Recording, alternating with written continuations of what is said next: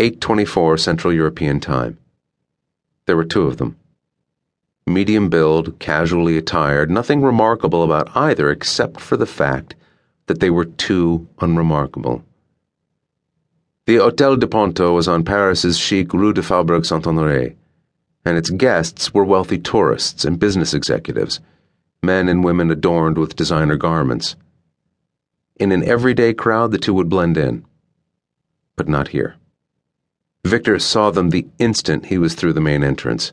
They were standing in front of the elevators at the far end of the lobby, their backs to him. Both stood completely still, one with hands in pockets, the other with arms folded, waiting. If any words passed between them, they did so without any change in body language. The grand lobby was quiet, less than a dozen people occupying space. It had a high ceiling, marbled floor and pillars, an abundance of exotic potted plants set throughout, green leather armchairs grouped together in the corners and central space. Victor headed toward the front desk that ran along the wall to his right, walking at a relaxed, casual pace despite the potential danger.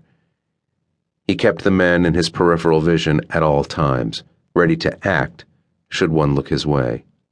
He hadn't fully made up his mind about the duo, but in Victor's business, a potential threat was a definite threat until proved otherwise. In the lobby, he was exposed, vulnerable.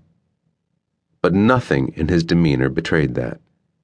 He drew no attention from the other people in the room. He acted and looked just like them. Fellow practitioners of Victor's profession were popularly believed to dress only in black, but looking like a cliche wasn't high on Victor's priorities. Like most people, he looked good in black, too good for someone whose life might depend on going unnoticed. Dressed in a charcoal suit, white cotton shirt, and monochrome silver tie, Victor looked every inch the respectable businessman. The suit was wool, off the rack, excellent quality, but one size too big to give him extra room at the hips, thighs, arms, and shoulders, but without appearing too ill fitting. His Oxford shoes were black polished, but not overly so, high around the ankles and with a thick, treaded sole. His glasses were simple, his haircut boring. He chose his attire to create a bland, neutral persona. Anyone who tried to remember Victor would find it difficult to describe him accurately. He was a man in a suit, like millions of others.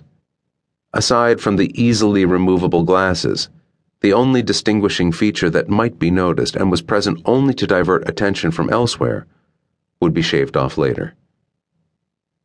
He was smart without being stylish, neat but ordinary, confident, not arrogant, forgettable.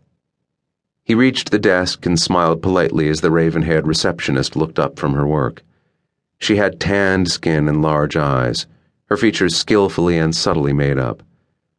Her returning smile was cheerfully false. She hid it well, but Victor knew she would rather be anywhere else. Bonjour, he said, but not too loudly. Je vous appelle de la chambre 407. Je suis Mr. Bishop. Pouvez-vous me dire si je reçu des messages? Un moment, s'il vous plaît. She made a curt nod and checked the log.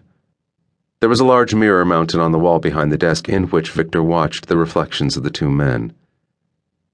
The elevator doors opened and they parted to allow a couple to exit before entering themselves, almost in unison.